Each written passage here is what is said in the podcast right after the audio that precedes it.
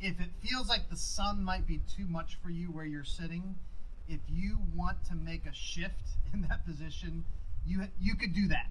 While I kind of get my sermon going and, and uh, get started today, you know, I know the sun is starting to rise. If you're okay, then that's fine. But if, if you feel the need to shift, um, feel free to do that. Um, how good it is it of God on a sermon about being in a dry and weary land that he gives us such a nicely gorgeous day with the sun beaming down on us. So that might actually help, because Psalm sixty-three is using a metaphor. It's using a metaphor of our physical thirst to to convey our need for for God, our connection to God, our our our, our soul's thirst for God. So it's it's using this metaphor, but I want I want you to think about, when have you felt intense physical thirst? When, can you remember a time when when you're kind of we're so thirsty, all you can think about is get, getting a drink? And, and I remember when I was starting to get into jogging and was building up my distance as a, as a teenager, and I, I was building up to you know seven, eight miles, and on a hot summer day, there's a few times where I just totally was was not had not enough water. There's no water sources out there, and and I would I would think about it. and and I sort of made a deal for myself, if I could um, finish this run without stopping, and that I could get a big gulp. And so I, I wonder how many of you even know what I'm talking about. Uh, I'm probably not the younger people. I don't know if they have that here in New York. But uh, before every gas station and fast food place offered you all the self-serve drinks, the first one to do it was seven eleven. And they had the big gulp. And that was a thirty-two ounce drink that you could get. And it, among my friends, we got what's called the suicide, which is you get a little bit of everything. You just go down the line. And that that's it, it was horrible. I don't know why we did that. But, but we thought that was great when I was a kid. So nowadays, of course, actually thirty-two ounces would be the medium, you know, if you go to a gas station and get that that's, that soda. But so that's the deal I would make. And, and as I got really tired, and, and and that's all I thought about was was getting that big gulp. And that carried me that last mile or two when I was, when I was running. So that's the physical thirst. Have you ever been in a dry and weary land in your emotional life, where you feel like your inner spirit is dry and empty, and you felt a searing loneliness? Maybe you were overwhelmed with anxiety. You feel felt abandoned by people, maybe even abandoned by God. And in that time, it was hard to summon the energy to pray.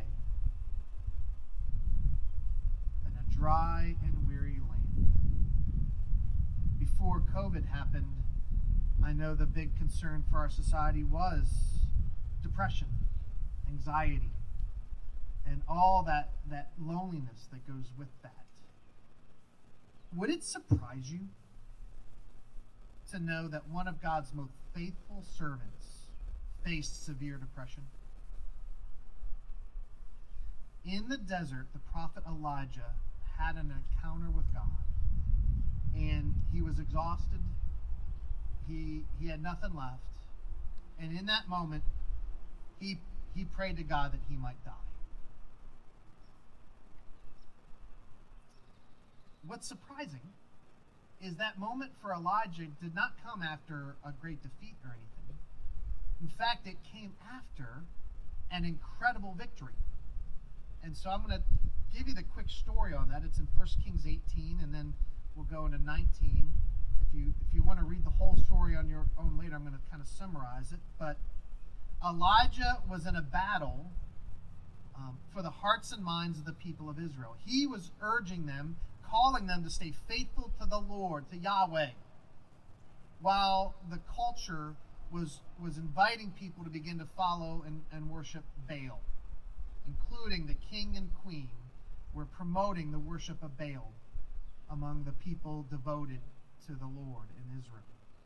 And it came down to a, a big confrontation on a mountain, Mount Carmel, where you had only one prophet of the Lord, Elijah, standing against four hundred fifty prophets of Baal. And there was the king and queen and all the people. And Elijah said to them, he went before the people and said, "How long will you waver between two opinions? If the Lord is God, follow him. But if Baal is God, then follow him. Make your choice. You can't keep doing both." But the people were wavering. They, they did not. They did not want to commit. They wanted to know which one was real. And so Elijah proposed a contest. Both the Baalites and he would prepare a sacrifice, an animal sacrifice. But neither of them could light the sacrifice themselves. Instead, they would see which god could send down fire from heaven to burn it up himself. And it's it's a great story. The prophets of Baal, they set up their sacrifice, they dance, they do all their things, they even cut themselves, and nothing. And then Elijah steps up, and with one prayer, he says, "God, show yourself to be real." And fire comes from heaven, burns up the sacrifice. And it ends with the people chanting. Well, let me read the whole thing. It says, "Then fire of the Lord fell and burned up the sacrifice, the wood, the stones, and the soil, and also licked up the water in the trench. When all the people saw this, they fell prostrate and cried, 'The Lord, he is God! The Lord, he is God!'" And so now you have all the people chanting, "The Lord, he is God." Now, here's what's cool, is Elijah's name means "The Lord, he is God." So they're shouting, "Elijah, Elijah." I mean, can you imagine a greater victory than that for this one prophet against these hundreds of other, other prophets? And then, more than that, God ends the great drought and sends rain upon Israel. So at the end, even King Ahab is happy. That's all he cared about. He wanted the rain to be over. He was mad at God for, for giving this time of the drought. So it's all good, right? Except for Queen Jezebel. Those were her prophets of Baal. And she was not happy. And so she sent a threat to Elijah saying, "You are a dead man." And Elijah, the courageous man of God, panicked. He collapsed emotionally, and he fled. He ran out of, and fled the country, went to the south, out of the, the territory of Ahab and Jezebel. And then it says he goes out into the wilderness area, and he came to a broom bush and sat under it, and he prayed that he might die. "I have had enough, Lord," he said. "Take my life. I am no better than my ancestors." And then he lay down under the bush and fell asleep. He had nothing left. He was tapped out. And, and he couldn't even really talk to God. He was empty and dry. Yes, he had had that amazing victory. He had seen an undeniable miracle from God. You think if, he, if I saw that miracle, I would never doubt God again. But he did, because emotionally there was nothing left. I've actually seen something similar, maybe you have as well, that, that after a great event in ministry, a spiritual high even, camps or a mission trip, I'll come back and I'll go through a spiritual low.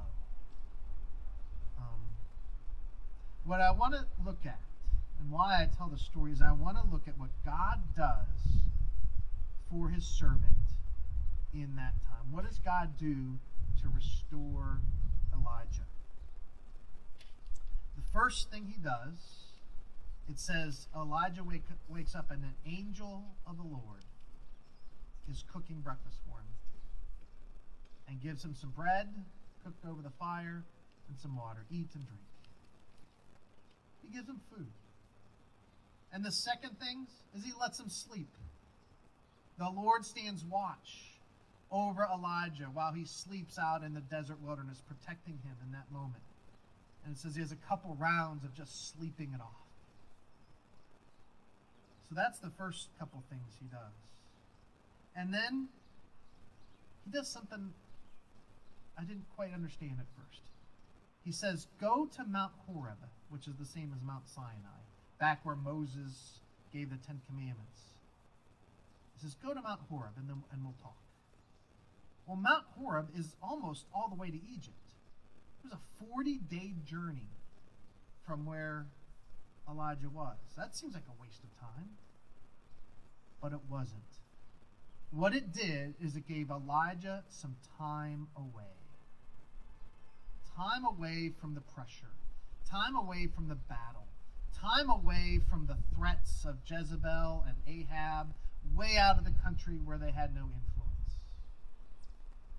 And so I, I note that food, sleep, and time away. Sometimes our inner being is is so disturbed because we need that. We need that time of rest.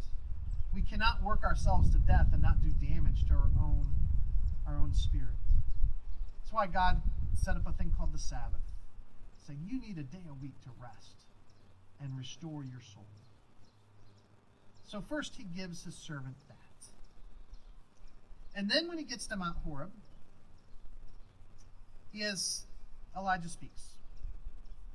And he says to God, I have been very zealous for the Lord God Almighty. The Israelites have rejected your covenant, torn down your altars, and put your prophets to death with the sword. I am the only one left, and now they're trying to kill me too. You hear the emotion of all that? I, I've, I've been working hard, God, but it's not working out too well. I am a failure. You ever have that voice in your head? I am a failure, I'm a failure, I'm a failure. And you just can't turn that voice off? They put your prophets to death with the sword, and I'm the only one left. I'm alone. I'm alone. I'm alone. No one is with me. No one knows what I'm going through. And now they're trying to kill me too. Fear, anxiety. That's what it's like to be in a dry and weary land. All those intense feelings block out your ability to hear anything else. They block out even your ability to pray. And that is why God does not immediately give Elijah an answer. He needs to do something else first. He says, okay, okay, here's what we're going to do. Let's go into this cave and wait. And so Elijah goes into the cave. And then the first thing that happens is he feels a powerful wind tear through the mountains, breaking stones apart, almost knocking everything over. And it says, but the Lord was not in the wind. And then immediately, an earthquake, the, the ground beneath his feet moves and shakes. But the Lord was not in the earthquake. And then third, a, a, a forest fire tears through, burning all the things around him. And Elijah can feel the heat on his face, but it says the Lord is not in the fire. And then finally, a gentle whisper, a gentle breeze. And that is when Elijah talks with God. That is when God is with him. And so, God gives him an experience of both his power and the gentleness of his presence, letting Elijah know, I am the one who's able to bring whatever power is needed, but he's also gentle with those who love him. And then they continue the conversation. And then, so the fifth thing is God gives Elijah a solution. He does not leave him hanging in that situation. Now he hears the still small voice of God and says, here's what you're going to do. And, and the specific instructions are, we're going to get a new king. I'm going to take out Ahab and Jezebel, and, and Israel's going to get a new king. Um, and also, you're going to get a new partner. One of the problems is Elijah was doing it alone, and the loneliness was killing him. We're not meant to do it alone. When Jesus sent his disciples out, he sent them out two by two. And so Elijah gives, or God gives Elijah a partner in Elisha, who one day will take over for him. And then the last thing, it says, oh, by the way, you're not alone. There are seven thousand who have not worshipped Baal, who have not bowed the knee to Baal. And I know who they are. You're not alone. You're not as alone as you think you are. God gave his servant the answer he needed. He restored him. And Elijah got back in the game. Maybe you felt like Elijah at times, where you were weary and empty. You had nothing left. Maybe you even got to the point where you wondered if life is worth living. Know that you're not the only one who's felt that. Maybe in that time it was really hard to pray, and you felt dry and empty. It's and then we realize that our need is not what we could do for God, but only what he can do for us. And that is where Psalm sixty-three comes in. This is a prayer. What can we pray? It's a prayer from the desert. Now, it's not by Elijah.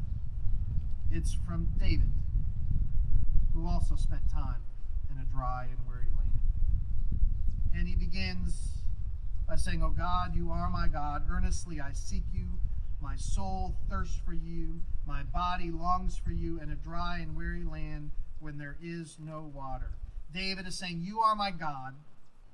I've decided that, and I'm going to seek you. But right now my soul is thirsting for you, and I, I'm not feeling an answer. My body's longing for you. I can feel this with both my soul and my body. See, there's a, a thirst within every human being. God has made it that we need him. God has set eternity in our hearts, and we try to fill that emptiness with so many other things that just can't satisfy, with, with money and achievement, and popularity and power and sex and video games.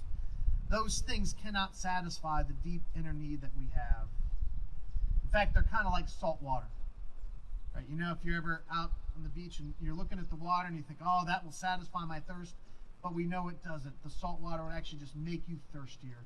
And that's what we keep doing in our life. We're looking for things to fill the emptiness inside. And there's only one solution, but we keep trying everything else. It says, my body longs for you. It's, we can feel it in our body. We're not just disembodied souls. It's we are a body, soul, united into a person. And we can feel that longing for God in our body. So that's how David starts off. He says, I'm seeking you. I'm longing for you. And then verses two to five, four verses, they each one changes tense.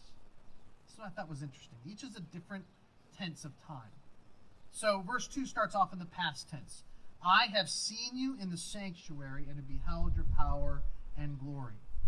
I have seen in the past. David remembers the times when he did feel God's presence, when he did worship God with abandon, when he did behold his power and glory. But that was the past tense. He, he, so the first thing he remembers, that experience is in the past of God. The second is present reality. Because your love is better than life, my lips will glorify you. The present reality is God is loving. That hasn't changed. God's love is real even when we can't feel it. We base everything on our feelings in this, in our culture today. But God's love is real, and David affirms that. Your love is better than life. And then verse four is an ongoing decision. I will praise you as long as, as I live. In your name I will lift up my hands. It's a decision to praise God even when his heart is not going along with it. And there are great times to praise God and you feel the joy of the Lord is your strength and you're, you're singing. And that is pleasing to God when we do that. But I think it's even more pleasing to God when we don't feel it. And we say, I trust you, God, anyways. And I praise you in the desert place. On the road marked with suffering. Blessed be your name. And then the last one is the future hope. My soul will be satisfied. It's not happening yet, as with the richest of foods. But I know this will not last. and one day God will again restore me with the richest of foods.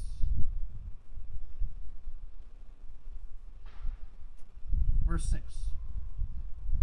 On my bed I remember you. I think of you from the watches of the night. I don't think I understood this as a young man. But what's happening with David right now? On my bed, so he's lying on his bed, I remember you. I think of you through the watches of the night. Sleeplessness. In the midst of anxiety and depression, sleeplessness is one of the most common aspects. David can't get to sleep, so he's choosing to remember God, to, to think about the one, to focus on him. Maybe he's praying that, that God would let him sleep. Um, but instead of mentally replaying the event or conflict, he's going to give that over to God and remember the goodness of God. I think it might even be worth memorizing a psalm, so that when you can't sleep at night, you have something and just to go back to. Letting those words maybe help help even drift you off to sleep. And then verse seven. Because you are my help, I sing in the shadows of your wings. My soul clings to you. Your right hand upholds me. He's giving an image of a young bird sheltering under the wings of the mother bird. And and it's this idea of that I, I'm putting myself under your care. And the power of the mother bird will shelter the frailty of of the the, the young bird of its of the um, in the nest. And just that image, God, I'm putting myself under your care. I cannot fix this on my own. I don't know what's going on inside of me. All I can do is put Is, is place myself under the shelter of your wings. I will cling to you, and I will trust that your right hand will uphold me through this. You will carry me through this time. You are the God who has the power of the earth, wind, and fire, but you are the God who is gentle, a gentle whisper for those who are close to you. And then in the last three verses, He, David gives over to the Lord those people who are trying to bring him down, trusting that God will take care of it. He says, those who seek my life will be destroyed. God, you will deal with those who are coming against me with the sword. I don't have to win this battle. I can just trust in you. And then verse eleven, but the king will rejoice in God. Remember, David's the king. He says, I'm choosing to rejoice in you. You will deal with the mouths of liars, the ones coming against me. Elijah had his time in the desert. David had his time in the desert. Jesus had his time in the desert. Can you think of other servants of God in the Bible, the scriptures, who had a time in a dry and weary land? I think anyone who serves God for long enough will, will go through an experience like that, where it's hard to pray. It's hard to talk to God. And and we we realize it's not the strength of our faith that saves us. It's, yes, we, we cling to him, but his hand holds on to us. He gives us what we need, what we cannot do for ourselves. And I just love that image of Elijah asleep under the broom tree. And he wakes up, and what does he see? The Lord making him dinner, cooking breakfast over the fire. We too have received our Savior, our Lord, prepared the table for us. He gave, he not only made us a meal, he, he made that meal out of his own life. He gave himself as, as our food, our, his, his body as our bread. He gave his blood as our, our drink, our cup, that we might know him. That's the kind of love God extends. And so sometimes when our faith is weak, all we can do is receive. All we can do is say yes God, please do for me what I cannot do for myself. Three questions to close. Have you ever prayed to God from the desert?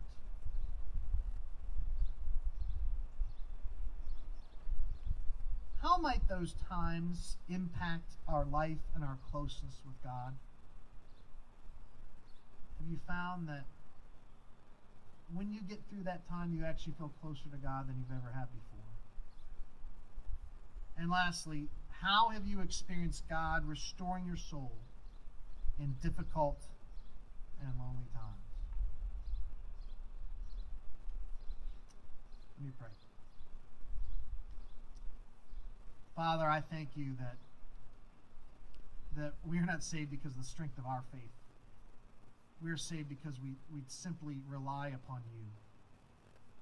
And that even when we are weak, even when we can't feel you, you are with us and you hold on to us. And so, God, I thank you that you've held on to me in my darkest times. I thank you that you got me through when I felt nothing in my spirit. God, I thank you that, that, that your son gave himself for me even when I was distant from you. You are so good. We love you and we trust you.